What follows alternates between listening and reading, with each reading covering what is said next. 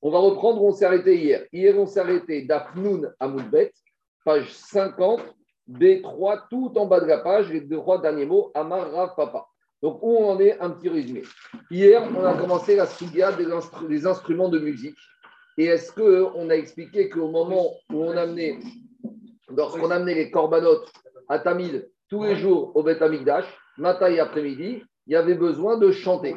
On a dit qu'on apprenait deux versets, que les Lévi'im, Minatora, les Lévi'im, ils devaient faire ce qu'on appelle shir, ils devaient faire des chansons au moment où on amenait le korban à Tamid du matin et de l'après-midi.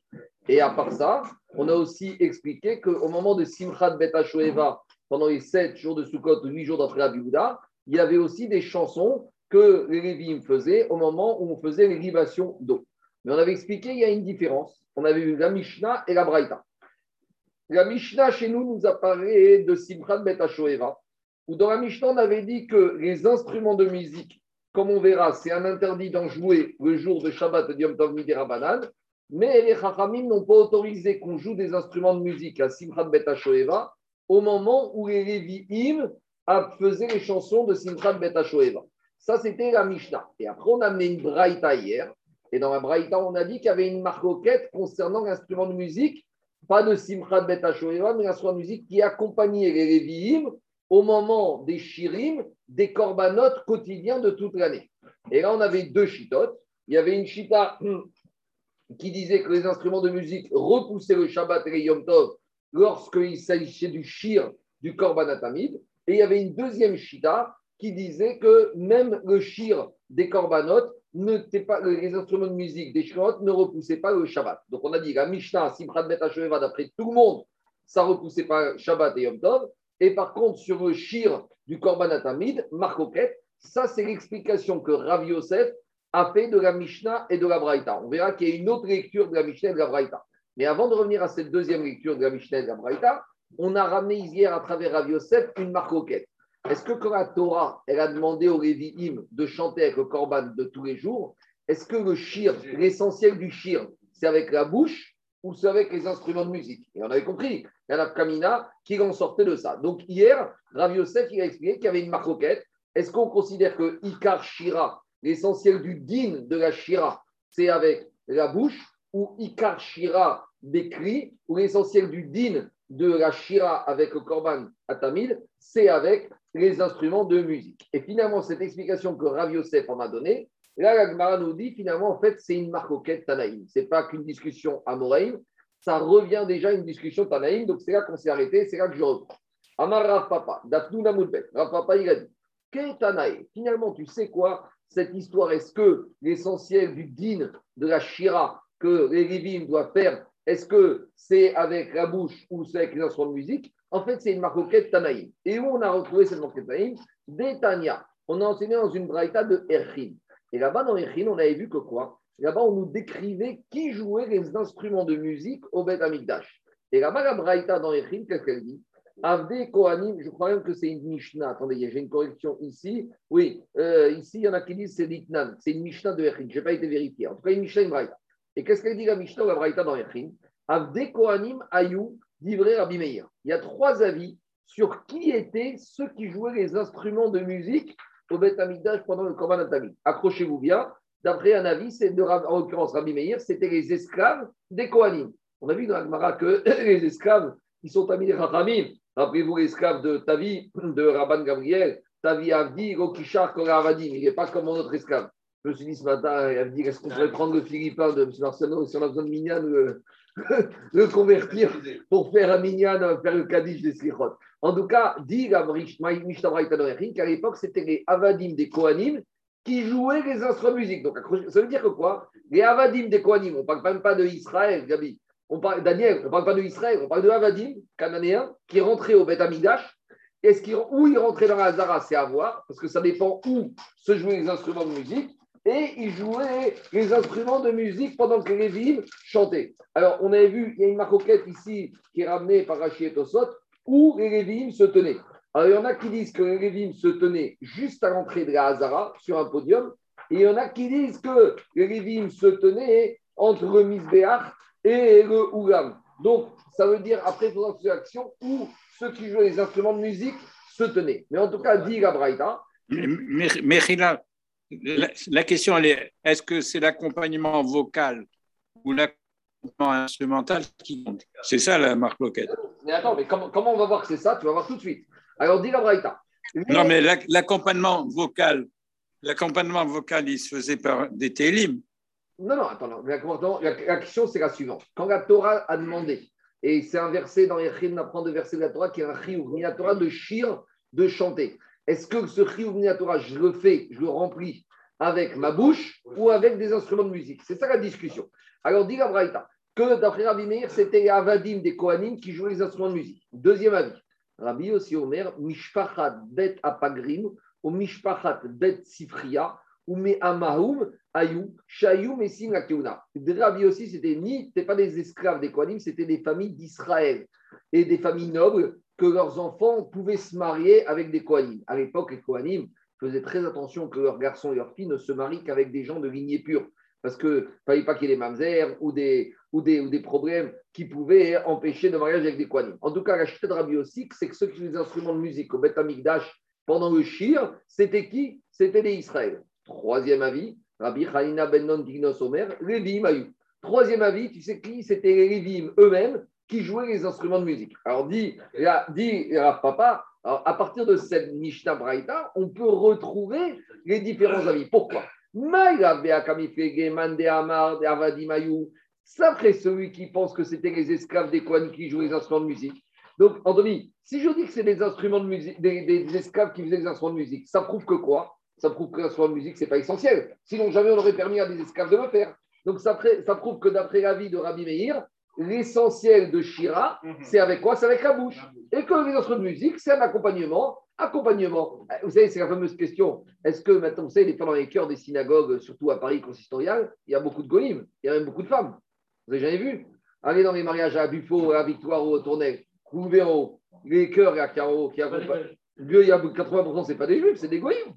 Et il y a des femmes aussi là-bas. Ça, c'est un vrai débat chez les orthodoxes. Est-ce que c'est permis que des accompagnements ? Est-ce qu'ils ne chantent pas vraiment ? En tout cas, c'est plus des accompagnements vocaux. Alors, c'est une vraie question. Alors, il y en a qui ramènent ici la discussion. Tu vois qu'au Beit HaMikdash, d'après cet avis, c'était pourtant, mais ce n'est pas la même chose. Parce qu'un évêque cananéen, il a le statut, un évêque cananéen, il a le statut d'une femme juive.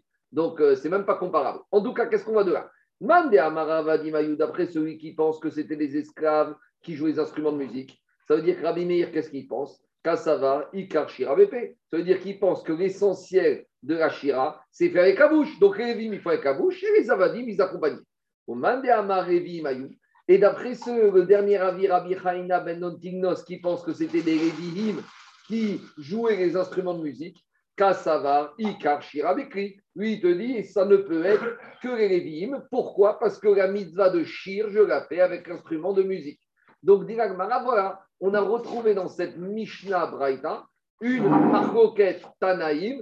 Est-ce que Ikar Shira Bikri ou Ikar Shira B P ? Demande la Gemara. Très bien. Tu as très bien expliqué la Braïta. Mais il y a juste un petit souci. C'est que tu n'as pas expliqué le deuxième avis intermédiaire. C'est qui le deuxième avis ? C'est Rabbi Yossi. Rabbi Yossi, qu'est-ce qu'il te dit ? Rabbi Yossi, il te dit quoi ? Que ceux qui jouaient des instruments de musique, c'était quoi ? C'était des Israël. Alors, dit la Gemara, Vétis Vera. Rabbi Yossi Maïka, ça va. On a compris. Soit tu dis Kikar Shiri Bikri avec les instruments de musique, donc il faut que ce soit des Lévi. Ça, c'est Chita de Rabbi Chanina ben Antignos. Soit tu dis que Ikar Shira B P, ça doit être. Donc, ça ne me dérange pas, comme dit Rabbi Meir, que ce soit des esclaves qui jouent. Mais c'est quoi la vie de Rabbi Yossi qui te dit que c'est des Israël ? Rabbi Yossi Maïka, ça. Rabbi Yossi, qu'est-ce qu'il pense ? Ika Savari Ikar Shira B P. S'il te dit que l'essentiel de la, du Shir, tu dois faire avec la bouche. Alors, à Figou Avadim Name, alors dans ce cas-là, Rabbi Yossi aurait te dire que même des esclaves, ils peuvent jouer des instruments de musique parce que c'est pas grave. Mais Hika Savari Kar Shira Bikri, mais si tu me dis qu'il pense Rabbi Yossi que l'essentiel de la Shira, c'est avec un instrument de musique, alors comment tu acceptes que Israël joue ? Lévim in, Israël imgo. Donc en gros, on n'arrive pas à expliquer la Braïta parce que tu expliques Rabbi Meir, tu expliques Rabbi Chanina, mais Rabbi Yossi t'es planté. Parce que Niman Afshar, soit les instruments de musique, c'est accessoire, et là j'autorise tout le monde, y compris les esclaves, soit Ikar Shira B P, et j'autorise personne, même pas, les, même pas les Israël. Donc je ne comprends pas ce qu'ils pensent. Comment dans les mots de la Mishnah, tu comprends que d'après Rabbi Yossi et Israël ? Rabbi Yossi, il t'a dit, c'est qui ? Il t'a parlé de deux familles, Mishpachat Bet Apagrim, Mishpachat Bet Sipria, Je t'expliquer. Comme on dit que c'est des familles qu'on marie, que leurs enfants se marient avec des Kohanim, donc si c'est des Kohanim, il n'y a pas de tridouche qu'un fils Kohen se marie avec une fille Kohen. Ça ne peut pas être des esclaves parce qu'un Kohen ne peut pas épouser une esclave. Donc c'est quoi le tridouche de Rabbi Yossi? C'est que les Israël. Et pourquoi ces Israël et les Kohanim mariaient leurs enfants avec? Parce qu'ils étaient sûrs de la lignée de ces Israël. Donc ça, c'est la preuve. En tout cas, on a voulu expliquer d'après Rav Papa que c'est une marcoquette qui karchirabiki, karchirabiki. On est bloqué. Et là, on revient. Des coups et alma, ikar, shirabépé. Il faut dire que d'après, il faut dire dans cette braïta, tout le monde pense que l'essentiel de la mitzvah de shir, on l'a fait avec la bouche. Alors finalement, pourquoi maintenant on se retrouve avec une marcoquette? Ubea kamifege. Et la marquette ici, c'est un problème qu'il y avait à l'époque du Beit HaMikdash. Et même, c'est même un problème qu'on a de nos jours. Je vous explique. Quand vous voyez un grand rave et vous voyez quelqu'un qui est toute la journée à côté du grand rave, forcément, tu vas dire que c'est quelqu'un de bien. Parce que si le rave l'a pris comme chamash, comme ami, comme secrétaire, c'est que c'est quelqu'un de bien. Et il y a beaucoup qui se sont tombés dans le panneau parce qu'il y a beaucoup de gens des fois qui collent les rabbanim et qu'en fait, ce n'est pas des gens très recommandables. Ce problème-là, il existait à l'époque. Explication. Quand tu vois quelqu'un au Beit HaMikdash qui est en train de chanter, tu vas te dire quoi? C'est quelqu'un de super bien. Tu vas même te dire peut-être que c'est un Lévi. Et peut-être si c'est un Lévi, je dois lui donner la première dîme. Et quand je lui ai donné la première dîme, j'ai fait ma mitzvah de Maaser comme il faut. Pourtant, on a dit que quand tu fais ta mitzvah de Maaser, il faut vérifier à qui tu donnes. Donc ici, le risque, c'est quoi? Tu fais rentrer les gens au Beit HaMikdash, tu leur donnes des postes stratégiques, c'est comme dans les synagogues, des fois des gens qui ont des postes importants, et après, bah forcément, quand un qui vient un néophyte, il vient et dit, celui-là, s'il fait ci, s'il fait ça, c'est quelqu'un de bien. Eh, Khachou. Alors ici, à l'époque du Beit HaMikdash, il y avait ce problème-là. Alors, est-ce qu'on est suspicieux par rapport à ça, ou on va dire, non, tu sais, les gens, ils ne se laissent pas impressionner. Ce n'est pas parce qu'il y en a un qui chante à la synagogue, ou au Beit HaMikdash, ou qui joue un instrument de musique, qu'on va arriver à tirer des conclusions sur sa probité et à l'époque du Beit HaMikdash, surtout sur sa lignée et sur son chevet et sur son ascendance. Et c'est ça finalement le fond de la discussion. Est-ce qu'on craint que les gens ils vont en tirer des conclusions par rapport à la lignée de ces acteurs du Beit HaMikdash, du service, du shir ou pas? Dit la Gemara comme ça. Ou Béa Kalifri. Marsavarachi Avamase ou Marsavarachi Masé. Il y en a un qui pense que c'est comme ça que ça se passait. Et l'autre, il pense, il t'a raconté qu'est-ce qui s'est passé. Mais dit Agmara, c'est quoi le chidouche de vous dire que ça s'est passé comme ci ou comme ça? Dit Agmara, les ma'arin mi Durkhan les yochasim. Durkhan, c'est ce qu'on appelle le podium. Donc, je vous explique que les Lévi'im et les instruments de musique étaient joués sur le podium. Il y a deux chitotes, il y a Rashi et d'autres rishonim qui s'opposent où se trouvait le podium. J'essaie juste de trouver un dessin du Beit HaMikdash pour bien vous montrer les deux positions différentes. Euh, le podium, il se trouvait où? Oh, j'ai pas un dessin global. Les grains. Alors, il y en a qui disent qu'il se trouvait juste à l'entrée de la Hazara. Une seconde. Je prends l'autre. Je prends l'autre. l'autre. Non, non, il est où le truc? Voilà. C'était, C'était bon. Des gradins, non? Qu'est-ce qu'il faut? Alors, non, non, mais les gra... les gra... c'est un podium, Durkhan. C'était une... C'était une espèce de podium qui faisait une amas de hauteur. Il y en a qui disent que le podium, il était ici. Donc, je vous résume. Ça, c'est ce qu'on appelle Ezrat Nashim. C'est, on verra pourquoi ça présente Hachim tout à l'heure. On rentrait par la porte de Nicanor dans la Hazara. Dans la Hazara, il y a ce qu'on appelle Ezrat Israël. Et après, c'est Ezrat Kohanim. Ezrat Israël, c'est onze amot. Et Israël ne devait pas aller plus loin.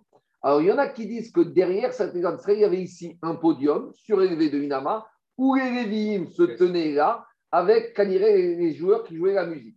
Il y a un deuxième chita, en l'occurrence, c'est de Rashi ici, que le podium il se trouvait ici, à côté du Misbéach, entre le Misbéach et le Oulam. Donc là, ça pose quand même un problème. Parce que ça veut dire que voilà. Si on dit que les, les Lévines qui rentrent, je viens encore, mais que les Israël et que les Avadim rentrent, alors peut-être qu'il faut dire d'après cette chitote que si les Lévines se trouvaient ici à chanter, les esclaves, d'après ceux qui disent c'est comme ça que ça se passait, ils se trouvaient ici avec les instruments de musique. Ça pose quand même un petit problème, c'est ça le souci. Alors je reviens maintenant à la Gemara. Alors dit la Gemara, c'est quoi le souci? Le souci, c'est quand tu vois des gens ou qui se trouvent dans le Hazara, devant ou un peu derrière, en train de jouer des instruments de musique, tu vas un peu arriver à des conclusions erronées sur leur filiation et sur leur ascendance. Et c'est ça que dit Agmar. Mar Savar, il te dit, Marim Vidochan et Yochassin. Il y en a un qui pense que quand on voit quelqu'un sur le podium, alors on va en tirer des conclusions sur sa filiation, ou Maaser, et par rapport à son statut de Lévi, pour lui donner la première dîme, ou Mar Savar, et il y a un autre qui pense. Et il y a un autre dame, alors Kamifégué, on reprend. Le premier avis, Rabbi Meir, qui disait que c'était des Avadim, des Kohanim qui jouaient des instruments de musique. Pourquoi, d'après Rabbi Meir, ça ne dérangeait pas?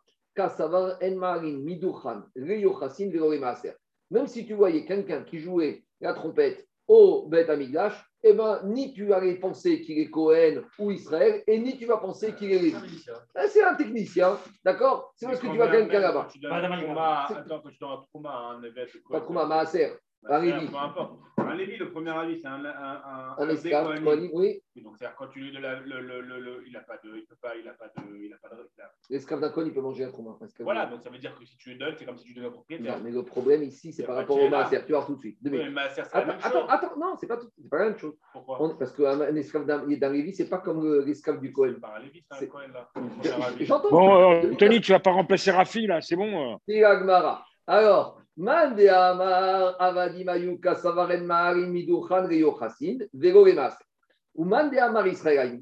Et d'après le deuxième avis, Rabbi Yossi, qui disait que c'était Israël, Kassavar Maharim Midouchan Reyo Chassin. Lui, il te dit que quand on voit des gens au Beit HaMikdash, on va supposer que c'est des bons juifs. Donc, on va dire ils ont une bonne filiation et on va épouser leurs enfants. Par contre, vélo, par contre, avalo et maaser. Mais on ne va pas arriver à tirer des conclusions erronées sur leur statut de Lévi. Donc, pour épouser leurs enfants, on va faire des conclusions. Donc, ça, ça ne nous dérange pas comme c'est l'Israël. Mais par contre, les gens ne vont pas faire des conclusions sur des Lévi et leur donner de façon indue le maaser.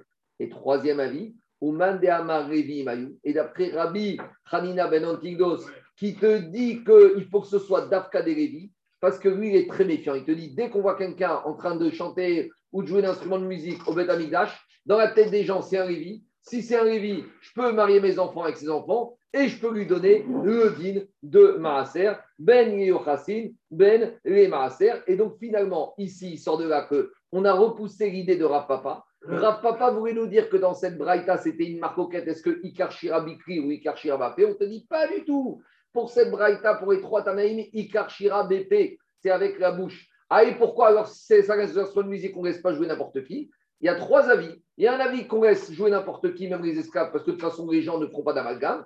Il y a un deuxième avis qui te dit, sur la filiation, on risque de faire des amalgames, donc il faut que ce soit au moins des Israël, mais il n'y aura pas d'amalgame sur les Lévi. Donc, là, on ne craint pas de les laisser là-bas. Et troisième avis, le plus suspicieux, il te dit, quand quelqu'un voit des, des, des, un juif, Hein, au Beit HaMikdash en train de jouer d'un instrument de musique, il va se dire celui-là c'est un super Lévi et on va lui donner le Maaser, on marque ses enfants, donc on ne veut pas d'amalgame, pas de réussite. Le Maaser Lévi c'est le un trente-deuxième du un quatre-vingt-dixième qui reste? Non, c'est un dixième du non, quatre-vingt-dix-huit pour cent, voilà, c'est neuf virgule huit pour cent. Donc, le, la, la récolte à cent pour cent, tu donnes deux pour cent de Trouma, il reste quatre-vingt-dix-huit, et tu donnes la première dîme, dix pour cent de quatre-vingt-dix-huit. C'est au Lévi, c'est pas vrai? Non, Maaser Lévi c'est au Lévi. Allez, on y va. Est-ce que la situation du Durkhan s'est importée, justement, comme tu l'as dit? C'est-à-dire que si c'était le Durkhan intérieur, il fallait que ce soit des Lévi'im? Je ne sais pas, je sais pas. Il y en a qui veulent dire que il y a deux chitotes. Il y en a qui veulent dire que même si le Durkhan était entre le Bisbéach et le Ougam, malgré tout, les Avadim jouaient là-bas, et d'autres disent non, il y a, s'il était là-bas, il y a que les Lévi'im qui étaient là-bas, et les instruments de musique par les esclaves étaient à l'entrée de ce qu'on appelle Ezrat Israël, là-bas, on disait que le podium était là-bas. Il faut voir, on verra, c'est dans la série de Midot. Allez, on y va. Jusqu'à, Rabotai, jusqu'à présent, on a expliqué Rav Yosef hier. Donc, je résume. Dans la Mishnah, on a dit que la flûte ne repousse pas Shabbat ni Yom Tov parce que c'était Simchat Beit HaShoeva. Et dans la Braïta, on a dit qu'il y a un avis qui dit que pour tout le Korban de l'année, la flûte repousse le Shabbat, c'est Rabbi Yossi et Rabbi Yehuda. Et Tanakaba qui disait non. Ça, c'était la lecture qu'on a fait d'hier. Donc, je résume. Pour la lecture d'hier de Rav Yosef, la Mishnah, c'est Simchat Beit HaShoeva, la flûte ne repousse jamais Shabbat et Yom Tov. Et dans la Braïta, Marcoquet, si la flûte repousse Shabbat et Yom Tov pour le Tamid. Ça, c'est la première lecture de Rav Yosef d'hier. Maintenant, on a une deuxième lecture diamétralement opposée. C'est qui cette deuxième lecture? C'est Rabbi Yirmiya bar Abba. Rabbi Yirmiya bar Abba Amar, Marcoquet, Béchir Shel Shoeva. Rabbi Yossi Rabbi Yirmiya bar Abba, il te dit, même la Braïta, elle te parle de Simchat Beit HaShoeva. Sous-entendu, quand est-ce qu'il y a une discussion si la flûte repousse ou pas Shabbat et Yom Tov? C'est uniquement sur le Simchat Beit HaShoeva. Sous-entendu que sur le Korban Tamid, tout le monde est d'accord que ça repousse Shabbat, ça repousse Yom Tov. En gros, tout le monde est d'accord pour lui que Shabbat Yom Tov, Korban Tamid, c'est comme la Shrita. Tu fais la Shrita Shabbat, oui. Eh bien, tu joues du, la flûte le Shabbat. Et quand euh, tu juges de, de Korban Tamid, quand est-ce qu'on a une marcoquette? C'est sur la flûte de Simchat Beit HaShoeva. Donc la lecture est radicalement différente. Dit la Gemara de Rabbi Yirmiya bar Abba, Marlo Marcoquette des Shir Shel Shoeva. La Marcoquette, c'est uniquement sur la pluie de Simchat Beit HaShoeva. Des Rabbi Yossi, des Rabbi Yehuda, savoir Simcha Yeteraname Dochaïta Shabbat. Parce que Rabbi Yossi, Rabbi Yehuda, il te dit que ce Inyan de Simchat à Beit HaShoeva, c'est une mitzvah de la Torah. Parce qu'il y a marqué dans la Torah, Veïsamarta Bechagecha, le Inyan d'Et Sameach à Soukkot, c'est même Shabbat Soukkot. Mais la flûte, ça amène une simcha supplémentaire. Donc le Rabbi Yossi, Rabbi Yehuda, il te dit tout ce qui va permettre d'amener la simcha, ça rentre dans la mitzvah de simcha et ça repousse même le Shabbat pour Simchat Beit HaShoeva. trente secondes, trente secondes, trente secondes. Aval, il te dit Aval Beshir Shel Korban. Mais concernant le Derabanan Savre, Simchat Yetera et Nadochet à Shabbat. Aval Beshir Shel Korban, Divre Akol Avodahi, Vedochait à Shabbat. Quand on parle de l'instrument de musique, c'est pas que la flûte, hein. C'est tous les instruments de musique qui étaient nécessaires pour le Korban, c'est pas que la flûte. Ça parle de tout le reste aussi. Alors, non, la Mishnah, quand on parle de la flûte, c'est aussi tous les kelim que tu vas utiliser. Donc, le, le, le, la, la, le timbal. Et... Dans Erchin, il y a douze instruments de musique là-bas concis, qu'on dirait que ça peut être les douze. Alors, Shabbat, d'après le deuxième avis. Donc, où on en est? Que d'après, d'après il sort de la Rabota et que d'après Rabbi Yirmiya bar Abba, sur le Korban de toute l'année, il n'y a même pas de discussion que Shabbat, c'est comme les jours de semaine, on joue les instruments de musique. Par contre, la marcoquette, c'est sur Simchat Beit HaShoeva. Donc, on a eu deux lectures de deux Amoraïm sur la Mishnah et la Braïta. Donc, on va commencer à embêter l'un et l'autre. Dit la Gemara Métivé. On a objecté à Rabbi Yosef, à Rabbi Yosef d'hier. On lui a objecté comme ça. Qu'est-ce qu'il y a une Braïta qui nous dit comme ça ? Shir shel shoeva dochet à Shabbat, divrei Rabbi Yossi, divrei Rabbi Yehuda, v'chayam brim, af yom tov v'na dochet. Donc, la Braïta, elle est claire. Elle te dit que là, elle parle de Simchat Beit HaShoeva. Et on te dit que Rabbi Yossi, Rabbi Yehuda, c'est dochet. Et Rabbi Yosef t'avait dit que tout le monde disait que ce n'était pas dochet. Donc, dit la Gemara, Tioufta de Rav Yosef, Tioufta. À chaque fois qu'il y a marqué le mot deux, deux fois Tioufta, c'est que c'est fini pour lui. Mais la Gemara, elle continue, elle remet une couche. Dit la Gemara, Lema Beshir Shel Shoeva de nous dépliquer. Aval Beshir Shel Korban d'Ivre Akol, Dochet à Shabbat. Alors, dit la Gemara, maintenant, en fait, il te sort de cette braïta que cette braïta, c'est une question, c'est une objection terrible contre Rav Yosef, et c'est une confirmation pour euh, Rabbi Yirmiya bar Abba, qu'en matière de Korban de toute l'année, ça repousse Shabbat. Alors, dit la Gemara, Lema Teve Tioufta de Rav Yosef Betarté. Donc maintenant, j'ai doublement bloqué Rav Yosef. Parce que pour Rav Yosef, il te disait que quoi ? Simchat Beit HaShoeva, ça ne repoussait pas le Shabbat. Or, on a, d'après tout le monde, or, on a vu qu'il y a un avis qui dit que ça repousse. Et d'après Rav Yosef, le chercher le Korban de, du Tamid, c'était une marcoquette. Or, on a vu que tout le monde est d'accord que ça repousse. Donc, la question contre Rav Yosef, dit la Gemara, elle est double. Elle est et Simchat Beit HaShoeva, où il y a un avis qui pense que c'est permis, alors qu'il disait que tout le monde pensait interdit, et sur le chir du Korban, où il disait qu'il y a une marcoquette, et on voit que tout le monde est d'accord. Donc, ce n'est pas une question, c'est une double question. trente secondes. Alors, Diagma, Rema, Teve, Tioufta, de Rav Yosef, Vetarte, Amarecha, Rav Yosef, Rav Yosef va te dire non, pas du tout. Toi, tu as voulu me dire dans un cas, tout le monde est d'accord, et dans votre cas, il y a la marcoquette. Rav Yosef va te dire, il y a la marcoquette dans les deux cas. Amarecha, Rav Yosef, et au moins, on atténue. Ça veut dire qu'on n'a qu'une question contre Rav Yosef. Parce que Rav Yosef, il te disait quoi ? Dans Simchat Beit HaShoeva, tout le monde est d'accord que c'est interdit, et dans Shabbat, marcoquette. Or, on a vu dans la Braïta que dans Shabbat, tout le monde est d'accord, et dans Simchat Beit HaShoeva, marcoquette. Donc, ça fait une question à deux niveaux. Alors, Rav Yosef te dit non. Tu sais quoi ? Si déjà il y a une question, c'est une contre moi, pas deux. Pourquoi ? Parce que je vais dire qu'il y a marcoquette et dans Shabbat, et dans Simchat Beit HaShoeva. C'est-à-dire au moins, dans Shabbat, il va être d'accord. Il n'aura pas de question. Il n'aura que la question que Simchat Beit HaShoeva. Amar Rav Yosef, Beshir Shel Shoeva, Ve'uadin et Korban. Rav Yosef, il te dit, tu sais, il y a la marcoquette et dans Shir Shel Shoeva, dans Soukkot, et il y a la marcoquette dans le Korban. Alors, la Gemara, elle sous-entend, mais de toute façon, si c'est comme ça, tu n'avais qu'à dire la marcoquette dans un cas, et j'aurais dit la marcoquette dans l'autre cas, parce que si déjà dans le Shir Shel Korban, il y a une marcoquette, a fortiori qu'il y a au moins une marcoquette, dans le tir de Simchat Beit HaShoeva. Donc pourquoi la Braïta, il a besoin de le dire deux fois ? Dis la Gemara, Amar Veomai Kam. trente secondes, trente secondes. Parce que si je dis, il y a déjà une marcoquette dans Simchat Beit HaShoeva, où l'instrument de musique de Simchat Beit HaShoeva, c'est uniquement Simcha Yetera, c'est quelque chose d'en plus. A fortiori que celui qui dit que ça repousse la flûte Simchat Beit HaShoeva le Shabbat, a fortiori qui sera d'accord que dans le Korban de tous les jours, que ça repousse. Tu n'as pas du Melachat Shabbat. Tu, pas, tu, tu, tu peux non, dire qu'il y a oui. un Melachat Shabbat, c'est qu'il y a non, un, non, un, un blocage, un Melachat. Je reprends, je reprends. Si tu, qu'est-ce qui est plus important, le shir du Korban ou le shir de Simchat Beit HaShoeva ? Shir du Korban. Simchat Beit HaShoeva, c'est uniquement Simcha Yetera en plus. Tu l'apprends de Romazim, c'est pas comme le shir du Korban. Donc, si déjà je dis qu'il y en a un avis qui pense que Shabbat de Soukkot, la fruite repousse le Shabbat pour la Simchat Beit HaShoeva, a fortiori qui va être d'accord, d'accord que ça repousse le Korban. Euh, Alors, dire le Shabbat. Non, pour ceux que ça repousse que Shir chez le Korban du Shabbat. Mais tu parles de Simchat Beit HaShoeva qui tombe Shabbat. Bien sûr, c'est évident. D'accord. Alors, dit la Gemara, dit la Gemara, Amar Yosef, Frigebe Shir chez le Shoeva, Veouadin et Korban. Alors, pourquoi tu as besoin de me dire les deux? Je pouvais apprendre l'un de l'autre.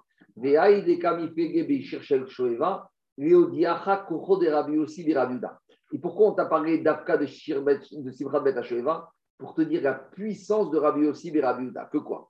Rabbi Yossi et Rabbi Yehuda, lui, te dit la musique à Simcha, c'est, c'est essentiel. Et si pour avoir de la Simcha, même Yetera, j'ai besoin d'un instrument de musique à Simchat Beit HaShoeva, ça repousse le Shabbat. Donc il a été au bout du bout de la notion de Simcha. C'est-à-dire que lui, Rabbi Yossi et Rabbi Yehuda, pour la Simcha de Simchat Beit HaShoeva, il te fait même abstraction du Shabbat. Ça repousse le Shabbat. Donc c'est très fort de dire ça. C'est pour ça qu'on a eu besoin de te dire, d'après Rabbi Yosef, que Rabbi Yossi et Rabbi Yehuda, il est en marcoquette et sur Simchat Beit HaShoeva et sur le Shir Korban. Et j'avais besoin de le mettre de cette façon-là pour bien montrer que même dans Simchat Beit HaShoeva, il a été au bout de sa logique à lui. C'est bon? Donc, il sort que finalement, au final, on est quand même un problème avec Chachamim, avec Rabbi Yosef. Parce que Rabbi Yosef, lui, il disait que quoi? Rabbi Yosef, lui, il te disait que dans Simchat Beit HaShoeva, tout le monde était en opposition, était d'accord qu'on ne faisait pas. Alors on voit qu'on, on, qu'il y en a un qui permet.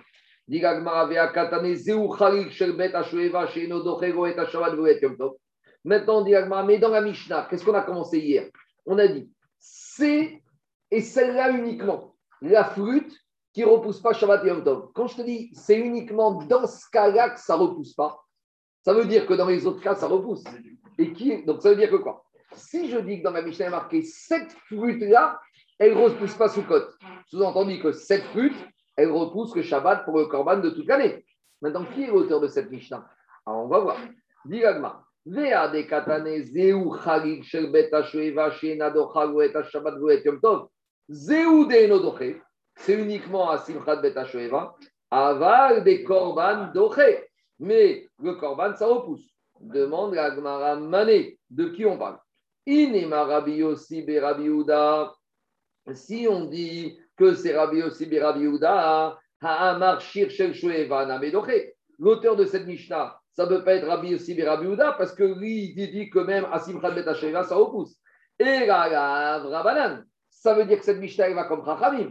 Et que Chachamim, ils te disent Simchat Beit HaShoeva, la flûte, elle ne repousse pas, mais le shir shel korban, même Chachamim sont d'accord que ça repousse. Et donc là, Rabbi Yosef, il est bloqué. Parce que Rabbi Yosef voulait te dire que même chercher le Korban, il y avait un avis qui disait que ça ne repoussait pas. Or, tu vois de la déduction de la Mishnah que chercher le Korban, même les Chachamim sont d'accord que ça repousse le Shabbat. Donc, par conséquent, c'est pour cela que quoi? Que la Gemara, elle termine avec la conclusion. Vetioufte des Rabbi Yosef, Betarte, Tiofta, et Rabbi Yosef, il est totalement bloqué dans les deux cas de figure. C'est bon? On continue. Digagmara, maintenant. Il s'est trompé. Quoi? Il s'est trompé. Tradition, il ne s'est pas trompé. C'est que c'est une des braïtotes compliquées. C'est une braïta compliquée, complication que Rav Yosef a fait de la marcoquette, de la flûte concernant le Shabbat et concernant Simchat Beit HaShoeva. Est-ce qu'il se trompe? Je ne sais pas si vous vous êtes trompé. En tout cas, c'est une tiufta, c'est une question très compliquée contre lui. C'est bon? On continue. Maintenant qu'on a parlé de la marcoquette, est-ce que Ikar Shirabikri ou Ikar Shirabépé, on en a parlé depuis une page, mais quelle est la source de cette discussion? Pourquoi il y en a un qui pense que l'essentiel de la mitzvah de shir, c'est avec la bouche? Et pourquoi il y en a un autre qui pense que l'essentiel de la mitzvah de shir, c'est avec les instruments de musique? Sur quoi ils se battent? Est-ce que c'est une svara, c'est une logique? Non, c'est basé sur des versets. On y va.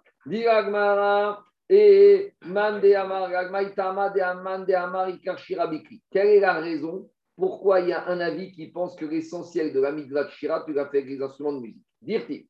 On a ramené un verset de Divrei Yamim là-bas où on parle du roi Hiskio Améler. Quand il a accédé au pouvoir, il a purifié Ezrat Israël et là-bas, il a demandé au peuple d'amener des corbanotes. Et il a marqué comme ça. Vayomer Hiskiaou, Hiskiaou, il a dit Le'alot haola leha mizbeach, de monter le corban sur mizbeach, ou vehet echel haola, et au moment où on faisait le corban haola et les nesachim et les libations, echel shir Hashem. Il a commencé à avoir le shir pour Hashem. Donc là, c'est la mitzvah de shira. Et comment ça s'est fait, cette mitzvah de shir Hashem? Va Hatzotzerot, David Melech Israël. Ce shir, il s'est fait avec les trompettes. Les dînes de trompettes, on apprend du passage de la Torah au Yom Simchat Chem Uadechem Urashechot Shechem Utkatem Bachatzotzerot Aurotechem Vazivre Shamechem. Donc les trompettes qu'on joue ici, c'est pas midin shira, c'est midin mitzvat à korban. Mais par contre, qu'est-ce qui a marqué dans la suite du verset d'Ivrei Amim?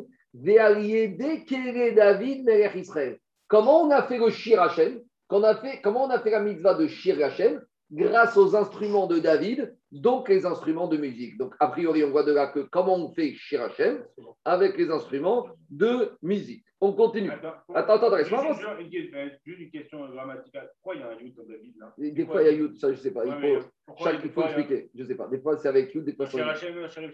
Je sais, je sais, je sais. D'accord, il faut voir, je ne sais pas. Dira Gmara, deuxième avis. Mantama demande Amarika Shira Bépé. Et quel est l'avis de celui qui pense que l'essentiel de la Shira, c'est avec la bouche, d'Irtiv, il y a marqué, et Vaï. Donc ça, c'est un verset de Divrei Hayamim. Là-bas, on parle de l'inauguration du, Mich- du Beit HaMikdash par Shlomo HaMelech. Je ne sais pas, non, c'est pas la, la, je sais pas si c'est la haftara de l'inauguration qu'on fait euh, pendant l'année. C'est la, le, le verset qui parle de l'inauguration du Beit HaMikdash par Shlomo HaMelech, le premier. Il y a marqué comme ça. Vaï ke echad gam chatserim, vela meshorerim. Alors, il y avait ensemble, Hatzerim, c'est Hatzotzerot, les trompettistes, Veram Shorerim, c'est les païtanim, les chanteurs, les Hashmiya Kol Echad, les Halel, ou Odot Hashem. Ou donc, des premières parties de ce verset, on voit que quoi? Que il y avait ensemble les chanteurs, les, pour les païtanim, Kol, qui émettaient leur son de leur voix.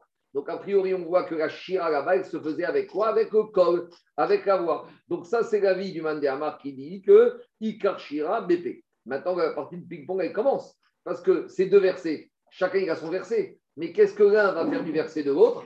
Et qu'est-ce que l'autre va faire du verset de l'un? Alors, dit l'Agmara, Veidar. Alors, celui qui apprend de ce verset que Ikar Shira B P avec Kol, comment il va faire avec le verset de Chizkiyahu HaMelech? Il te dit Veidach Name Haktiv Vayomer Chizkiyahu. Il a marqué, qu'est-ce que veut dire Chizkiyahu? Achika Amar. Achel Shirachem Befe, Aliede Kere David Melech Israël et Vasumekala. Donc, le Mandé Amar qui dit que Ikar Shira Befe, comment il comprend ce verset de Chizkiyahu? Bien sûr, dans le verset de Chizkiyahu, par exemple, sur la musique. Mais il te dit d'abord le Ikar de la Shira, c'est avec quoi hein? C'est avec la, la voix des chanteurs. Et pour accompagner la voix des chanteurs, on adoucissait leur voix avec des instruments de musique. Mais c'est que du tafel, c'est que de l'accessoire. Le Ikar du verset, on l'apprend du début. Le Shir Hashem, c'est les païtanim. Et comment on accompagne le Shir? Avec les instruments de musique. Ça, c'est le Mandé Amar qui dit Ikar Shira Bépé, comment il comprend le verset de Chizkiyahu HaMelech. Mais maintenant, comment celui qui dit que Ikar Shira Bikri, il comprend le verset de l'inauguration du Beit HaMikdash avec Shlomo HaMelech. Comment il va comprendre? Afrika Amar, Meshorerim, Doumia de Mechatzerim. Il compare le fait des païtanim aux trompettistes. Ma Mechatzetsarim Bikri, de la même manière que les trompettistes pour émettre le son, ils ont un ustensile. Af Meshorerim Bikri, de la même manière les païtanim, comment ils émettent le shir avec des instruments de musique. Donc il sort de là que chacun il a sa lecture du verset. C'est aussi important que le P. Canirène, là il te dit c'est pareil, j'enlève. Alors mais au moins le même. Canirène, c'est pareil. Il te dit c'est les deux, il faut les deux. Maintenant, il y a juste un petit problème. Ouais, il y a juste un petit problème technique, et c'est pas moi qui fais remarquer, c'est Tosot, parce que dans le deuxième verset qu'on a ramené de l'inauguration du Beit HaMikdash, moi je vous ai dit que la première partie du verset volontairement, parce que dans la première partie du verset, qu'est-ce qu'on revoit? Reprenez la petite lettre bête à droite.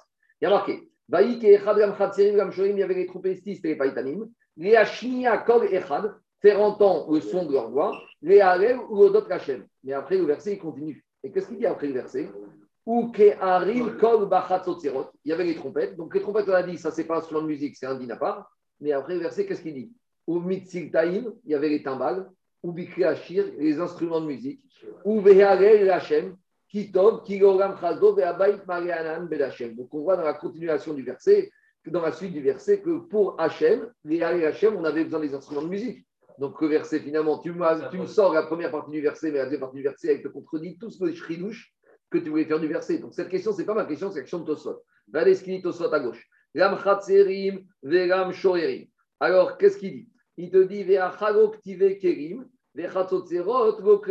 D'abord, Tosot qui explique au Pshat, c'est que dans la première partie du verset, il n'y a pas marqué l'instrument de musique, il n'y a marqué que la voix. Et il te dit, s'il y a marqué les trompettes, les trompettes, ce n'est pas un instrument de musique. Chez M. Gitkiyot, Atmidin, Gamoussafin, ça c'est un din à part des Hatzotzerot, des trompettes. Car Piresh Bakuntras demande Tosot Vetema, mais ce passouk que tu me ramènes, il est très embêtant. Pourquoi? Kra, Goufé, Katouf, Birkeshir. Dans ce verset, dans la deuxième partie, il y a marqué qu'il y avait des instruments de musique. Dekra, Achektiv, Bedivrei Yamim. Et là maintenant, Tosot, il ramène le verset en totalité. Et donc, il te dit, dans la deuxième partie du verset, il y a les instruments de musique. Donc, celui qui voulait montrer que Ikar Shira B P, il t'amène un verset, justement, qui prouve le contraire. Alors, comment tu t'en sors, dit Tosot? Veyesh Romar, Dedayek, Midechelkam, Rishne, Higubi. En fait, le man de Hamar, il a fait une déduction, une différence entre la première partie du verset et la deuxième partie du verset. Explication. Dans la première partie du verset, on te parle de la mitzvah du Ikar, de la mitzvah du Shir. Et dans la première partie du verset, c'est quoi? C'est avec Kol Hachem, avec la voix des Lévi'im. Maintenant, il ne nie pas qu'après, dans la deuxième partie du verset, il ne nie pas que pour accompagner, pour adoucir la voix des Lévi'im, il y avait aussi les instruments de musique. Mais ce n'est pas le Hikar. Parce que si c'était le Hikar, dès le début du verset, on aurait dû parler de Kol et de Krishir. Or, c'est ça qu'il dit au sol. Deme Hikar active Gabe Shira Bepe Reachmia Korechad Realel Yodot Hachem. Première partie du verset, on ne te parle de Hikar. Le Hikar de la Shira, c'est comment B P avec la bouche.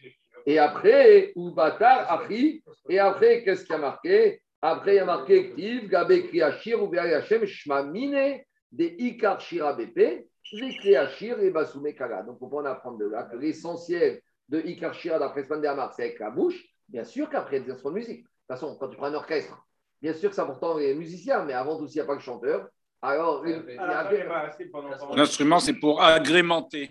Mmh. Oui, mais quand il on avait peur de l'œil, on avait peur de. Tu peux écouter la voix, mais pas les instruments. Peut-être. Allez, on continue. C'est quoi les bassoumé là? Bassoumé, bassoumé, bassoumé, c'est, bassoumé, c'est comme un parfum, bossem, pour parfumer la voix, pour ah, parfumer la voix, pour adoucir la voix. Allez, on continue. Dis la Gemara. Je continue, Mishnah suivante. Dit la Mishnah, maintenant on va nous décrire un peu les festivités de Simchat Beit HaShoeva au Beit HaMikdash. Dit la Mishnah, Mishélora, Simchat Beit HaShoeva, Lora, Simchat Beyama. Celui qui n'a pas assisté à une Simchat Beit HaShoeva au Beit HaMikdash, il ne peut pas dire qu'il a assisté à une fête. Toutes les grandes fêtes, Monaco, tout ce que tu veux imaginer, tout ça, c'est rien à côté de tout ce qu'il y a pu avoir au Beit HaMikdash. Bemotsei Yom Tov Arishon Shelchak. Donc, les Simchat Beit HaShoeva, ça ne se passait pas pendant Yom Tov. Ça commençait le soir de Yom Tov. Donc, le premier soir, Motsei Yom Tov. Motsei Yom Tov, Shekhak, Yardou et Ezrat Nashim. Alors, on descendait dans Ezrat Nashim. Donc, vous vous rappelez le dessin du Beit HaMikdash. Hein? Ezrat Nashim, c'est le parvis où il y avait les femmes. On verra maintenant pourquoi on appelle ça le parvis des femmes. Alors, tout le monde descendait dans la Ezrat Nashim. Quand on parle tout le monde, c'est qui? Les Kohanim, les Lévi'im. Donc, les Kohanim, les Lévi'im qui, toute leur journée, sont dans Ezrat Israël et Ezrat Kohanim. Ils sortaient de la Hazara par la porte de Nicanor, ils prenaient les quinze marches et ils descendaient dans la Ezrat Nashim. Umetaknim Sham Tikun Gadol. Et là-bas, ils faisaient un, une montée des constructions. On verra tout à l'heure de quoi il s'agit. Pour l'instant, dit Rashi, la Gemara va expliquer. Donc, on attend Gemara. Ils faisaient là-bas des installations. Après, dit la Mishnah. Menorot Shelzav Ayusham. Il y avait là-bas des grands chandeliers en or. Donc, regardez le dessin. Il est ici, le dessin, voilà, c'est des grands chandeliers comme ça, vous voyez, des grands chandeliers très très hauts, en or, avec au sommet des énormes vasques qui pouvaient contenir des énormes quantités d'huile. Le but, c'est qu'on allait avoir quatre chandeliers, c'est comme quatre énormes projecteurs, dont la lumière allait se diffuser sur tout Jérusalem. On va expliquer. Dit la Mishnah, Menorot Shelzav Ayusham, Ve'arba Sfarim Shelzav Berachem, au sommet là-bas, il y avait, il y avait d'énormes vasques, quatre vasques, des arbas sous la motte et koréchad. Et vous voyez, sur chaque euh, euh, vasque, il y avait des échelles, parce qu'il fallait pouvoir monter sur ces vasques pour remplir, euh, sur les échelles pour remplir les vasques. Des arbas yeradim mafriche keuna. Et pour chacune de ces échelles, on demandait à des jeunes kohanim athlétiques de monter, ou biadem kadim shelmea ve'esrim log. Et au sommet, il y avait des, avec des cruches qui contenaient chacune cent vingt logs. Je rappelle que trois logs. Ça indique qu'il ne faut pas faire monter les vieux sur les échelles. Oui, en tout cas, je, je, je rappelle que trois logs, c'est un litre. Donc, on montait une quantité de quarante-huit litres de huile. Donc vous imaginez, les petites veilleuses qui durent vingt-quatre heures, on met un tout petit peu d'huile. Et là, on parle de quarante litres d'huile. Chez En Métirin et Chosefeg, hein, qui disent que pourquoi cent vingt logs, c'est par rapport à Moshe, aux cent vingt ans de Moshe Rabbeinu. On continue. Quand on parle de Menorah, c'est Kiner Mitzvah et Torah. C'est en rapport avec le Rimou d'Atora. On continue. Alors, dit la Gemara, chez En Métirin et Chosefeg et Sefeg. Maintenant, comment on allait faire brûler ces vastes avec de l'huile? On avait besoin de mèches. Et pour ces mèches, qu'est-ce qu'on utilisait? Mavlahe Mirnese Kohanim. On utilisait les pantalons usés des Kohanim. Alors, euh, il faut comprendre pourquoi d'Afka les pantalons. Pourquoi pas les chemises? Alors, les, les pantalons et la ceinture. Pourquoi d'Afka, pantalons et ceinture? On attend quelques minutes, on va expliquer après. Parce qu'on aurait pu très bien utiliser les chaussettes. Je ne sais pas, moi, les, la veste en lin, les chaussures en lin, euh, les, les chaussettes en lin, le manteau en lin, y a les chapeaux en lin. On utilisait d'Afka le pantalon ou Mehem Nehen, Mehen Ayumavkin. On les effilait et Uvahen Ayumadrikin. Et avec ça, on faisait des mèches. Et Vero Aya Khatser Birushalaim Shena Meira Meor Beit HaShoeva. Explique Rashi. Étant donné qu'à Jérusalem, la montagne la plus haute, c'est le mont du Temple. Et qu'au niveau du mont du Temple, il y avait Beit HaMikdash. Donc, en mettant des lampadaires de cinquante amods de haut, de vingt-cinq mètres de haut, ça veut dire que toute les, la ville de Jérusalem, c'était des énormes projecteurs qui illuminaient tout Jérusalem. Il n'y avait pas une cour d'une maison de Jérusalem qui n'était pas éclairée. Et dit la Gemara, mais en genre, Chassidim vient Shemaasé. Alors, les Chassidim et ceux qui étaient vraiment euh, les Tzadikim, alors qu'est-ce qu'ils faisaient? Alors, Ayou Merakedim Befnehem. Alors, ils dansaient devant ces euh, lampadaires, Beavukot Shelor Shebeden. Avec, ils faisaient des exercices de, zon, de jonglage. Ils avaient des torches éclairées dans leurs mains et ils, ils faisaient du jonglage. Rachid, il y en a qui faisaient faire avec quatre torches et d'autres qui savaient faire avec huit torches. Je ne sais pas si vous avez déjà été au cirque, ouais, mais il y a cet exercice dans les cirques. Mais fais ça avec huit, il faut avoir une vitesse. Parce qu'il euh, ne faut pas qu'elle retombe dans ta main n'importe comment. Rachid te dit qu'il y avait ceux qui savaient faire quatre torches de jonglage et qui, d'autres qui jonglaient avec huit torches. Midin Sivra. Et on disait devant eux des chires de louanges et de, de, de, de, de, de, de chévar de louanges à Kadosh Baruch Hu. On dit Rachid va expliquer, on attend. Ve'alviim, ve'kinorot, u'benvarim, u'mitziltaim, u'chatzotzerot. Et les Lévi'im, ils avaient des cymbales, ils avaient des, des, yeah. des, des, des, des arcs, des lyres et des trompettes et toutes sortes d'instruments de musique. Devant les Farshim, c'est bizarre, on ne parle plus du tout de la flûte. On a commencé le Pérec avec le Khalil. Et là, le Khalil, on, va... on aurait dû nous parler du Khalil. Attends, on a commencé le Icar du Pérec avec Khalil. Et le titre du Pérec s'appelle Khalil Daniel. Et on n'en parle plus du tout. Je n'ai pas de réponse. Je continue. Diga Gmara. Alors, qu'est-ce qui se passe? Donc, les Rébihim, ils se tenaient, regardez, ici.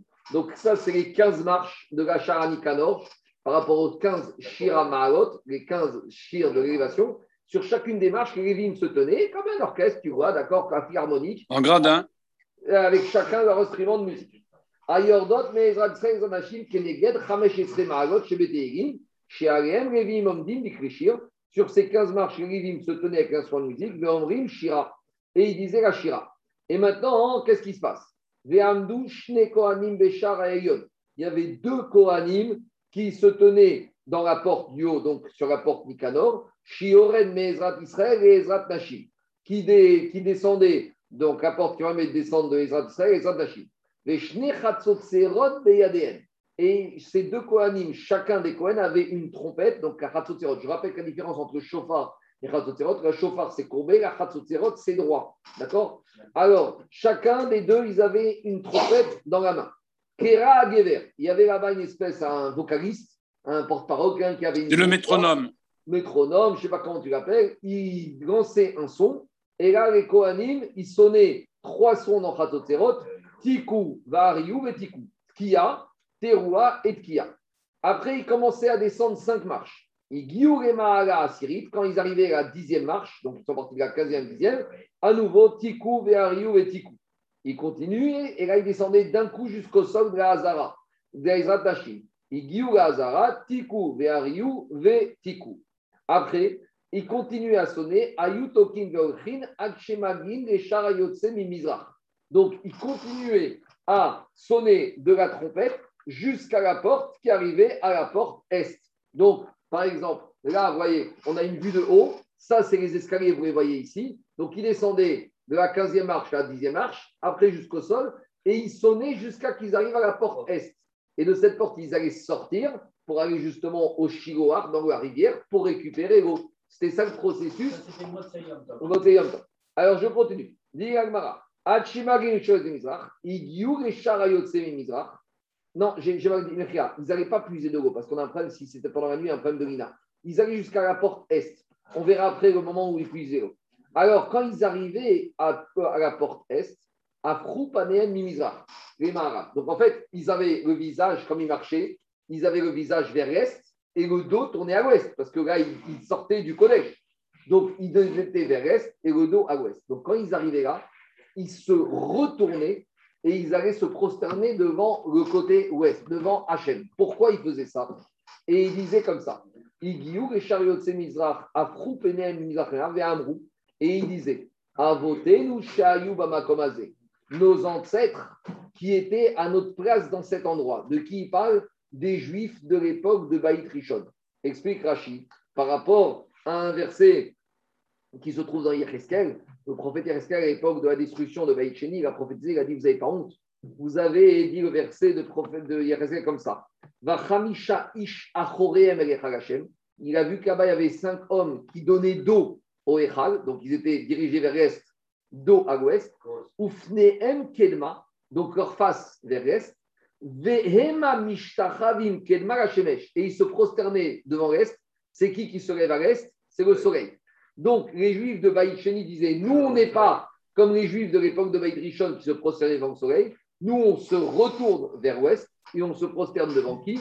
Devant Akadosh Baruch Hu. C'est ça qu'ils faisaient. Ils étaient à Hazara. Ils étaient au ben oui. Ils étaient au Chachamim. Jusqu'à présent, les populations d'Asie. On y va. Alors que Baït Sheni, on n'a pas dit. Les populations d'Asie sont les plus idolâtres. C'est le, le soleil levant. Le prophète est resté, il a trouvé cinq, et quatre, euh, il a trouvé vingt-cinq, il a marqué vingt-cinq. Tu vas me dire, ah, c'est pas tout le monde. Et là, Gemara pose la question. Il y avait des tzadikim Baït Rishon, mais des fois, ils n'ont pas réprimandé, ils n'ont pas rouspété. Et comme ils ont laissé faire, ils sont considérés comme ils étaient partie prenante. Alors, dit la Mishnah comme ça. Alors, nos ancêtres qui étaient à cet endroit, au lieu de se tourner, ils restaient face à l'est, Ufnehem Kedma. Et ils se prosternaient à l'est en direction du soleil. Vers nous, et nous. Et nous, on se retourne vers l'ouest. Et nous, nos yeux sont dirigés vers toi, Kadosh Baruch Hu. Rabbi Yehuda Omer, Ayou Shonim Veomrim, à nous, nous, les, vers toi et vers toi, et nous. On verra dans la Gemara pourquoi Rabbi Yehuda il a dit qu'on a besoin de dire à deux reprises ça. Et les Farshim, ils disent que ici, ça nous rappelle un peu la Haggadah de Pessah. Le premier, quand on commence la Haggadah, on parle toujours de nos ancêtres, Mitechia.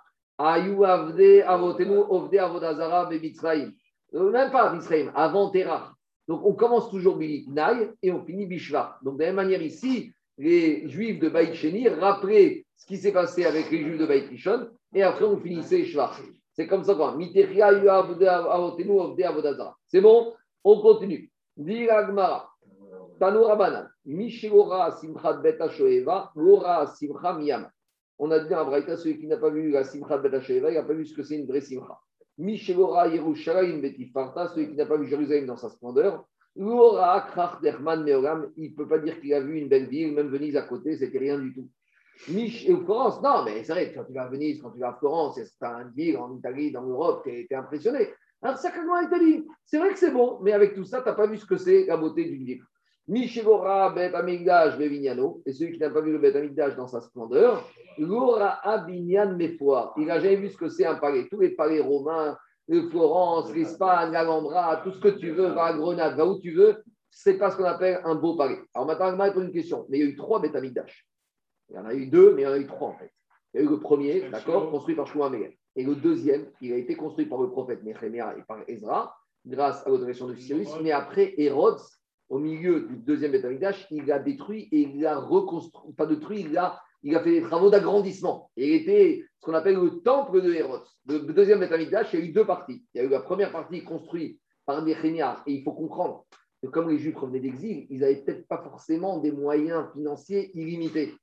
Alors, après quelques dix centaines d'années, Hérode, qui était un descendant des Chachamim, lui, il avait une opulence, il a fait des travaux d'agrandissement et d'embellissement exceptionnels.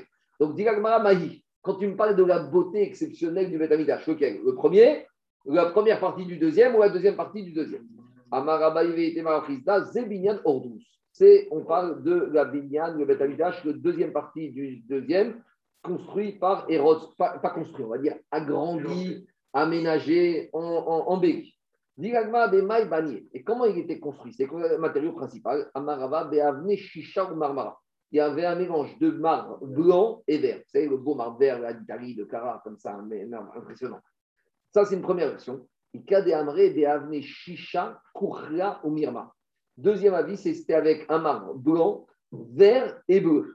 Et dit l'Agmara, même dans le calpinage, il y avait un travail. Afik Safa, Ve'ayel Safa. D'habitude, comment tu mets les pierres de marbre? Tu mets l'une à côté de l'autre, et au, au milieu, tu as l'enduit, tu as le joint. Et ça, c'est pas très beau. Et les architectes, ils veulent toujours ne pas avoir le joint. Ils veulent des grandes plaques, on voit pas le joint. Alors ici, lui, qu'est-ce qu'il fait? Mais d'un autre côté, pour que ça tienne les pierres, surtout en hauteur, il faut un joint, il faut du ciment. Alors lui, il te les mettait en décalage. Comme ça, dans le décalage en dessous, il mettait le ciment et le joint. Comme ouais, ça, tu ne vois pas. Oui. Et donc, il avait un aspect, il n'était en, pas en quinconce, en décalage comme ça. Il se chevauchait. C'est ça que dit l'Agma. Afik Safa, Ve'ayel Safa. Attendez, peut-être j'ai une destruction. Euh, non, j'ai pas de. Non, non, attendez. Est-ce que j'ai un truc ici? Non, ils n'ont pas mis à bataille. On continue. Dit l'Agmara, qui est Hide Kabel Sida. Et tout ça, pourquoi? Pour que justement le joint et l'enduit soient fixé, mais sans qu'il soit visible. Donc ça, c'est la pure euh, l'architecture à l'état pur. Ça va Rémi Shayahe Bedava. Et après, Hérode, il a voulu, il a appelé des orfèvres, il leur a dit, vous allez me plaquer tous les murs, tout, avec de l'or. Plaquage en or partout. Alors les Chachamim lui ont dit non. Amroué Rabanan Shafke, des Achishapirte. C'est mieux de laisser comme ça. Pourquoi? Des mitrazé qui a douta des yamas. Parce que ce mélange de blanc, de vert et de bleu, ça fait penser aux vagues de la mer. Les vagues de la mer, quand tu regardes, ça donne une sérénité interne. Vous avez vu, mettez-vous devant la mer, même si tu es très nerveux. Les vues sur mer, c'est tu vois la mer, tu vois la mer. C'est vrai, mais c'est ça ici. ici non, on on avait vu ça dans une Gemara. On raconte quand tu regardes la mer, c'est un truc. Mais le Icar, c'est ici. Et les Varchim disent, le Varchim, c'est comme le fil de Trélet, le bleu azur, parce que tu vois le bleu qui c'est à Cavone. De la même manière ici, quand tu vois la mer, quand tu vois cet aspect-là qui donnait des vagues de mer qui vont, qui viennent. Ça donne une sérénité. Ça, tu reviens aux fondamentaux, tu vas à Euna, tu vas à la France de la nature, tu vas à Kadosh Baruch Hu. Ça non, il, il, il, voulait, il voulait une symbolique de Yam HaTorah plutôt que Sénagor, il y a ces catégories. Il ne voulait pas que, on, que le, l'or rappelle le. Ah, le Gazav. Le... On continue, Tane Rabbi Yehuda Omer, Mishiora, Diuk Gustun, Alexandra, Shemitzraï. Explication. Alors, au moment, vous savez, on va faire le lendemain de Rosh Hashanah, on va faire le jeûne de ce qu'on appelle Gedalia ben Achika. C'est quoi le jeûne de Gedalia? Au moment où Mohammed Tsar, il a conquis Jérusalem, il a exilé une partie, mais au début, il n'a pas détruit Beit HaMikdash, et il a accepté que certains juifs restent, et il a mis un gouverneur juif qui devait faire en sorte que les juifs ne se révoltent pas contre Mohammed Tsar, ils allaient rester au Beit HaMikdash. C'était un tzaddik, Gedalia ben Achika. Et malheureusement, il y avait des, ce qu'on appelle des zélotes, des birionim, qui ont dit on ne peut pas collaborer avec Nebuchadnezzar et ils ont assassiné Gedalia ben Achikam. Gedalia a été assassiné par des Juifs. Quand il y a eu la mort de Yitzhak Rabin, ils ont dit depuis Gedalia ben Achikam, il y a eu des meurtres entre Juifs, mais qu'on assassine un dirigeant juif, il n'y a, a jamais eu ça depuis Gedalia ben Achikam. Alors, quand Gedalia ben Achikam a été assassiné, il y a des Juifs là-bas, Tamid et Chachamim, qui étaient pour Gedalia, qui ont eu peur justement de ces voyous, et même de la vengeance de Nebuchadnezzar. Et qu'est-ce qui s'est passé? Ils se sont enfuis où? En Égypte. Maintenant, n'oubliez pas que dans la Torah, il y a marqué dans la paracha de, il y a deux semaines qu'on ne doit pas retourner en Égypte. On va voir après Rambam, je vais y arriver. Mais en tout cas, avant de partir en Égypte, ces Juifs-là qui ont voulu s'enfuir, ils ont été demandés conseil et autorisation au prophète Jérémie. Et Jérémie, il leur a dit... Faites attention. Même si vous allez là-bas, eh ben vous aurez la malédiction. Même si, entre guillemets, aller en Égypte, c'est un lave, et même Mohammed qui n'est pas Hayav Mita, le prophète Jérémie leur a dit faites attention. Si vous allez là-bas, vous cherchez justement à échapper à la destruction à Nebuchadnezzar, eh bien vous allez justement là-bas être détruit par Nebuchadnezzar. Alors, pardon, alors qu'est-ce qui s'est passé Qu'est-ce qui s'est passé Quelques dizaines d'années plus tard, Nebuchadnezzar, après avoir conquis Jérusalem et vidé cinq ans, il s'est, il s'est attaqué à qui? À l'Égypte. Et il a tué justement une partie de ses juifs-là. Mais d'une partie de ces juifs-là, hein, il y a eu des enfants qui ont quand même survécu et qui sont restés en Égypte. Et comme dit Rashi, ils ont prospéré. Comme les juifs, à cinq cents endroits, l'immobilier, le business, ils sont devenus importants. Et malheureusement, quelques dizaines d'années plus tard, ils vont être tués. On verra par qui. Mais durant cette période de l'âge d'or, on va dire, des Juifs en Égypte, ils ont construit des synagogues majestueuses. Et Agma a dit, à côté de sa Buffo et la Victoire et Tournelle, c'est rien du tout. Et Agma, il nous fait la distribution de ces synagogues, de ces Juifs d'Alexandrie, oui, pendant cette époque-là. Alors, regardez ce que dit Agma, mais ça va mal finir. Dit, quoi ? Non, on te parle de, on te parle de, de, de, de l'opulence et de la beauté. On ne t'a pas dit que c'est une bracha, on te parle de l'opulence. Oh, ils ont réussi les Juifs là-bas, et regardez ce que dit Agma. Dit Agmara, Tania, Rabbi Yehuda Omer, Michelora, Diuplustoun, chez Alexandra, chez Israël.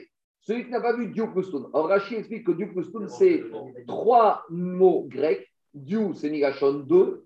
Plus, Pou, euh, Palou, c'est Migashon aristocrate, sarim important. Et c'est Stav, la résidence diplomatique d'Israël. Et Stav, c'est les bancs. Et là-bas, il veut te dire que dans les synagogues qu'il y avait à Alexandrie d'Égypte, les Juifs Rachouvim, ils avaient fait des bancs en or, en double rangée comme ça, où les Juifs Rachouvim étaient assis. Ce n'est pas les fauteuils, je vous dis, des synagogues de Napoléon et qu'on voit à Paris. C'est beaucoup plus beau que ça. Et Evora Birvoda Chisai, celui qui n'a pas vu les Juifs assis dans telle, telle opulence, dans cette telle splendeur, il n'a rien vu du cavote des Juifs.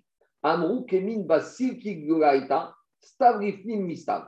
Et il y avait comme, comme une espèce de marmite en demi-cercle, et il y avait des doubles bancs, des doubles rangées de fauteuils. Des fois, dans cette synagogue, se sont accumulés deux fois le nombre de Juifs qui sont sortis d'Égypte, c'est-à-dire un million deux cent mille. On dit qu'à six cent mille hommes qui sont sortis. Et là, il y avait des fois une, afflu- une affluence de Juifs de un million deux cent mille dans cet endroit-là. Et ils avaient installé soit trente et onze fauteuils, des trônes, on va dire, en or, pour se rappeler les soixante-dix Kenim du, du grand Sanhedrin. Chacun de ces trônes, et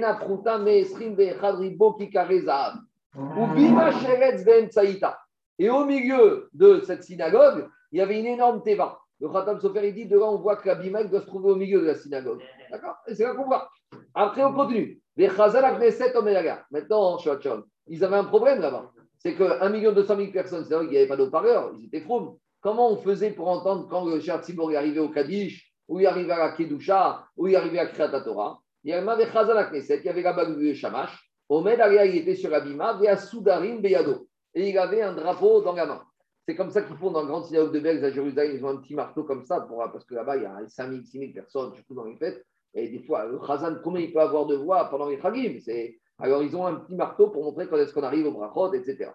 Et il te dit, quand on arrive au moment de répondre Amen, au Brachot, au Kaddish, il soulève le drapeau, et chacun répond Amen.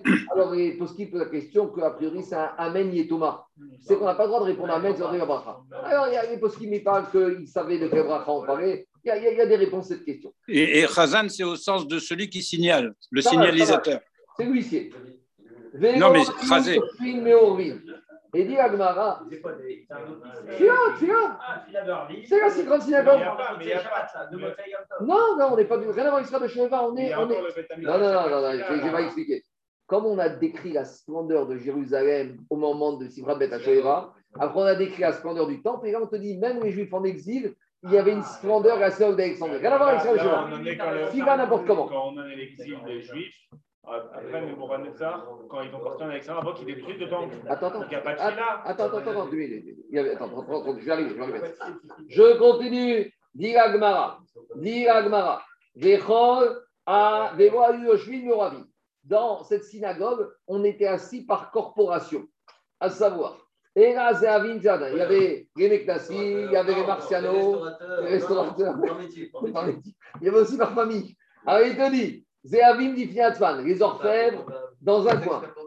Les schmatérologues. Kasmi d'Ifniatzman, les argentiers ensemble, les napachim, les bûcherons, bifnei atzman, les tarsim, bifnei atzman, les tanneurs, les gardiens, bifnei atzman. Quand il y avait un, un, un chômeur qui rentrait, qui avait besoin de boulot, en fonction de son corps de métier, il savait où aller se diriger pour trouver du travail.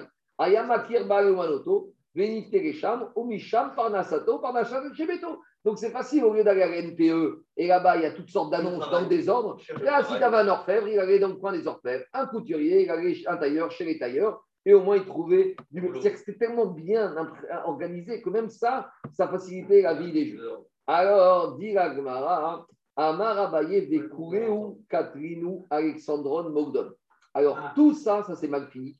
Tous ces Juifs ont été tués par Alexandre de Macédoine. Alors, ici, il y a une guerre différente qui dit que ça ne peut pas être Alexandre de Macédoine qui a tué ces Juifs. Pourquoi ? Je vous explique pourquoi. Parce que qui a fondé la ville d'Alexandrie ? C'est plus ancien. Qui a fondé la ville d'Alexandrie ? C'est Alexandre de Macédoine qui l'a fondée à peu près deux cents ans après la, la construction du deuxième temple. Donc, en fait, il y en a qui corrigent, qui dit que c'était un général romain, Trajan, qui a tué les Juifs à quelle époque ? À peu près cent à cent cinquante ans après la destruction du deuxième Beit HaMikdash. C'était la suite de la guerre des Romains contre les Juifs. En gros, les Romains, après avoir tué les Juifs à Jérusalem, ils ont été faire la, la peau des Juifs en Galilée. Et après, ils ont été. C'est même, l'expansion de l'Empire en, romain, non ? Après, ils ont été même en Égypte pour tuer les Juifs qui se retrouvaient là-bas. Et tout ça pourquoi ? Parce qu'à cause de la prophétie du prophète Jérémie qui leur avait dit n'allez pas là-bas. Alors, c'est ça le problème. Il n'était pas sympa, Alexandre de Macédoine ? C'était pas un ami d'Alexandre. Mais justement, donc c'est pas Alexandre de Macédoine qui a fait ça. C'est, pas lui. C'est Trajan. C'est une correction. Tu vois bien qu'il y a un petit, il y a un rabotage, il y a un aleph ici. Le aleph ici, il te dit que quoi ? Dans les dans les gaon, dans les agaot du Gaon de Vilna, il te dit qu'il faut enlever Alexandre de Macédoine. Il faut dire que c'était un Romain qui s'appelait Tarquinus. J'ai vu en histoire, il l'appelle. Oui, c'est Trajan. Oui. Trajan, c'était un général romain sanguinaire. C'est plus cent. En tout cas, demande à Gemara. Maïtama et Anshu, pourquoi ils ont été punis les Juifs ? Mishom de Avrea ekragotossi pun yashuba derech azeod. Alors parce que ils ont transgressé le verset de la Torah qui ont dit qu'on doit pas, qui a dit qu'on ne doit pas retourner habiter en Égypte. Veinu adour et eux ils sont donnés à tout. Alors comme je vous ai dit. Et franchement, pose la question. D'accord, d'accord, mais maintenant, maintenant c'est un lave. C'est pas réamita sur un lave de retourner habiter en Égypte. Alors ici, il y avait plus qu'un lave. Ici, il y avait la malédiction du prophète Jérémie qui leur avait dit ne retournez pas. Bon, maintenant, il y a une grande question qui se pose. C'est le prophète. Il a dit la malédiction, le lave. C'est toujours comme ça. Les Juifs vont voir le rave et après, ils font différemment. Et les problèmes, ils arrivent. Soit, Rav Zemel, il m'a toujours dit si c'est pour pas m'écouter, ne me pose pas de questions. Fais ce que tu veux, tu me feras bien. Mais si tu poses une question, il faut écouter. Et si tu sais que tu n'écouteras pas, ce n'est pas la peine de poser une question. Donc, il ne faut pas visiter le Maroc. Ah, Chazé Charles, il ne va pas marquer sur le Maroc comme partout le Maroc. Maintenant, Charles, je vais te poser une question. Comment les Juifs, à travers les siècles, on peut retourner en Égypte ? Zaki, Zaki, l'Égyptien. Rambam habitait en Égypte. Ah, Zaki, c'est pour ça. Alors, comment les Juifs, à travers les siècles… Comment, écoutez, comment les Juifs, à travers les siècles, on peut retourner en Égypte ? Les Béfarchim, ils expliquent que le Hissou de la Torah, le Hissou de la Torah de David en Égypte, c'est quand les Eretz Israël sont sur leur terre. Tant qu'on a Eretz Israël, là, on n'a pas le droit d'aller là-bas. Et à l'époque, il y avait Eretz Israël, les Juifs n'avaient pas là-bas. Mais quand il n'y a plus Eretz Israël, en l'occurrence à l'époque du Rambam, après, à partir de problème depuis Quartépêche, parce que Rambam, il n'est pas parti de Guété-Cœur, Rambam, il était en Eretz Israël, mais comme il a été menacé de mort, il est parti en Égypte. Alors, la question, c'est celle de Rabbi Yossi. Après indépendance d'Israël, il a été nommé pour retourner en Égypte, pour être le grand rabbin d'Égypte. Et il est parti là-bas jusqu'à ce qu'il a été menacé par Nasser, il a dû se sauver. Et la, la réponse, c'est la même chose. Quand est-ce que tu as le droit de retourner là-bas, même s'il y a Israël, c'est pour sauver des Juifs, pour transmettre la Torah, pour les ramener. Mais là, là ils ne sont pas partis euh, courte durée, ils sont partis longue durée, et ils ont réussi, et ça a marché. Et malheureusement, on sait qu'à chaque fois que les Juifs réussissent trop bien dans un endroit, ça finit mal. C'est toujours une piqûre de rappel. Maintenant, dit la Gemara, qui atteint quand Alexandre de Macédoine. Donc, ce n'est pas Alexandre de Macédoine. Il faut dire que c'est Trajan qui est arrivé là-bas à Alexandrie. Il rentre dans la synagogue d'Alexandrie. Et quel paracha il arrive ? Paracha de Ki Tavo, comme la paracha de demain. Et il entend que c'est la paracha des calottes. Et dans les calottes de Ki Tavo, qu'est-ce qui a marqué ? Akadosh Baruch Hu, il a dit au peuple juif, Issa Hashem Alecha Goy Nerachot. le peuple juif, il va être livré à un peuple très lointain. Et il a dit, mais c'est moi. Moi, je suis romain, on est très lointain. C'est et maintenant, moi. Je débarque en Égypte, c'est pour moi. Il a vu un subissel. La même Gemara Rabotai, on retrouve avec la Gemara d'Anguitine de Tchabéa, avec Titus. Titus aussi, il a eu des prophéties divines comme ça. Il était Tamid Racham et Chazé Shalom. Il a interprété des versets qu'il devait se livrer, il devait faire la volonté divine de, d'exterminer, de détruire le Beit HaMikdash. Quand, quand il a mis un coup de couteau dans le Beit HaMikdash, oui, il alors il a dit Amar, il a dit Nirde Haugavra Baer et Mete Sinabe Asara. Plus que ça, il s'est dit, il s'est dit Trajan comme ça. Moi, j'avais prévu que pour arriver à Alexandrie, je devais faire dix jours de bateau. Guillaume a dit Haugavra, il parle de lui à la troisième personne. Vous savez, les gens qui se prennent très au sérieux, ils parlent de toujours à la troisième personne. Il dit ouais. Cet homme-là. Et parle de lui. Cet homme-là, hein, alors, son bateau, il y avait un temps de croisière qui aurait dû durer combien ? dix jours. Et puis, Tom, qu'est-ce qu'on a eu ? Dali Zika, on a eu sur la Méditerranée un vent terrible. Et mon bateau, il est arrivé de Rome à Alexandrie, là-bas, en cinq jours. Il a dit, ça, c'est Minachari, que je m'en trouve, il veut que je fasse son travail. Quel travail ? De justement que son peuple, il soit livré à un peuple lointain. Il est tombé sur ces Juifs d'Alexandrie et il les a tués. En tout cas, il y en a d'Ioma, c'était Parachat Ki Tavo, comme on est aujourd'hui, vendredi, et rêve Parachat Ki Tavo. Bon, je ne veux pas rester sur ça, donc on fait encore quelques rites. Et on va répondre à la question du début, pourquoi c'était les pantalons et les ceintures des Kohanim qu'on a utilisées pour les mèches. On a dit que Motsaé, le premier soir de Soukkot, les Kohanim, les Lévi'im descendaient dans les Ezrat Nashim et on commençait à faire des, les, les acrobaties, les jonglages, les luminaires, les danses, les joies. Et on a dit que les Kohanim, les Lévi'im faisaient Tikkun Gadol, un aménagement. Tikkun Gadol. Amar Rabbi Hazar, Keotash et Shanil. Comme ce qu'on a enseigné au début, au début, le parvis de Ezrat Nashim, il était totalement lisse. Il n'y avait pas de poteau, il n'y avait pas de roseau, il n'y avait pas de barrière. Regardez, ça, ici, c'était totalement lisse. Mais qu'est-ce qui s'est passé ? Il s'est passé qu'il y a eu un peu de légèreté. Alors, il dit la Gemara, et on a été obligé de monter des Mekhitsot, des barrières. Donc la Braïta va nous expliquer tout de suite qu'au début, les hommes et les femmes étaient réunis ensemble. Et c'est là, c'est des balcons, des galeries. Et qu'il y a eu des mélanges et de la légèreté. Donc on a dû monter des parois avec des duplex en haut, des, des, des, des balcons. On a mis des mezzanines pour que les femmes délaissent l'appel à Ezrat Nashim. Donc à Ezrat Nashim, en fait, à la base, elle portait bien son nom parce que les femmes, elles se mettaient là-bas. Mais après, la Ezrat Nashim, elle est passée au premier étage. Et dit la Gemara, dit la Gemara comme ça. Tano Rabanan, Barishona, au début, Ayu Nashim Ibifim, Anashim Barkot. Au début, comment ça se passait ? Au début, les femmes, elles étaient ici. Et les hommes, ils étaient dehors sur le mont du temple. C'est pas logique. Les hommes, c'est dedans, les femmes, c'est dehors. Non. Pourquoi ? Parce que c'est logique. Parce que les femmes, elles étaient moins nombreuses. Donc là, et les hommes, c'était rempli. Donc sur le mont du temple, il y avait beaucoup plus de place. Mais il y avait des petits clins d'œil, comme dit le Pisqueri, il y avait des petits regards furtifs qui se passaient, donc il y avait de la légèreté. Alors, Ve'ayubaim l'idée kaoutrosh, ikinu shayou nashim yoshvot mibachutz, vaneshim mibifnim. Donc là, ils ont dit bon, les femmes sortaient dehors et les hommes dedans. Et comme ça, ça va aller. Mais dit le Pisqueri, ça continue encore, les, les, les clins d'œil, et cetera, et cetera. Ve'adain ayubaim l'idée kaoutrosh. Donc là, on a institué les gens qui disent mais d'où ça sort la Ezrat Nashim ? Nous, les femmes, elles doivent être séparées. Montrez-moi dans la Torah. Où c'est marqué dans la Torah ? Dans la Torah, c'est pas marqué. Si, il y, y a des allusions. Au moment de Matan Torah, au moment de la Shira, que Moshe Rabbeinu a pris les hommes, que Myriam elle a pris les femmes à côté. Matan et Myriam, ils ont chanté à part avec Mekhitsa. Il y a un moment de Matan Torah qu'il y avait Beit Yaakov et Beit Israël. Mais là, c'est clairement établi qu'il y a une Mekhitsa. Et Kaniré, d'après certains, Mekhitsa doit être en hauteur. Pas au même niveau, parce qu'au même niveau, il y a toujours des clins d'œil. C'est pour ça que la Mekhitsa, l'idéal, c'est en hauteur. Ah, il te dit, il te dit, Ve'anashim egemata. Et dit, grâce à ça, on a arrêté les légèretés qui se passaient. Donc maintenant, je reviens à la question du début. La question du début, c'était pourquoi on a pris d'Afka les pantalons et les ceintures pour en faire des mèches. Parce qu'on a vu qu'à ce moment-là, il y avait un problème de légèreté de harayot. Donc, on a pris justement le pantalon et la ceinture qui représentent l'origine et la source des harayot.